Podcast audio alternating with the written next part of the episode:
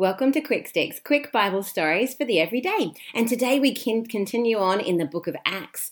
Last time we heard about a man who was crippled and he sat asking for money in front of the temple. When Peter and John, who were filled with that special power from God, had walked by the crippled man, the man asked them for money. Instead of giving the money, Peter told the man to stand up, and he was completely healed and left walking and leaping and praising God. After the man was healed, the temple leaders grabbed Peter and John because they were very unhappy that they were telling people about Jesus. They put Peter and John in jail, and the next day the leaders called for them and asked them how they had healed this man. Peter stood bravely and told the temple leaders that the man was healed by the name of Jesus Christ, who they had crucified, but who God had raised from the dead. Peter told them that there was no other way to be saved but through the name of Jesus. The temple leaders were very worried.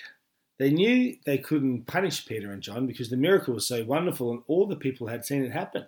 Instead, they warned them not to talk about Jesus anymore and they sent them away.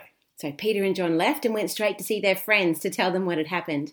When they heard the news, they all prayed together and asked God to give them boldness, that they would be able to tell people the good news about Jesus, and that there would be many more miracles through the name of Jesus.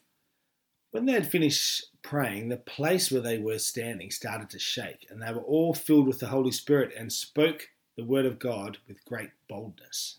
Peter and John were very brave and bold because they knew their God and they knew that God was on their side. You know what? God is on your side as well today. You can ask Him for help and He'll help you to be brave and bold in whatever it is that you need to do too. Have a great day. Bye.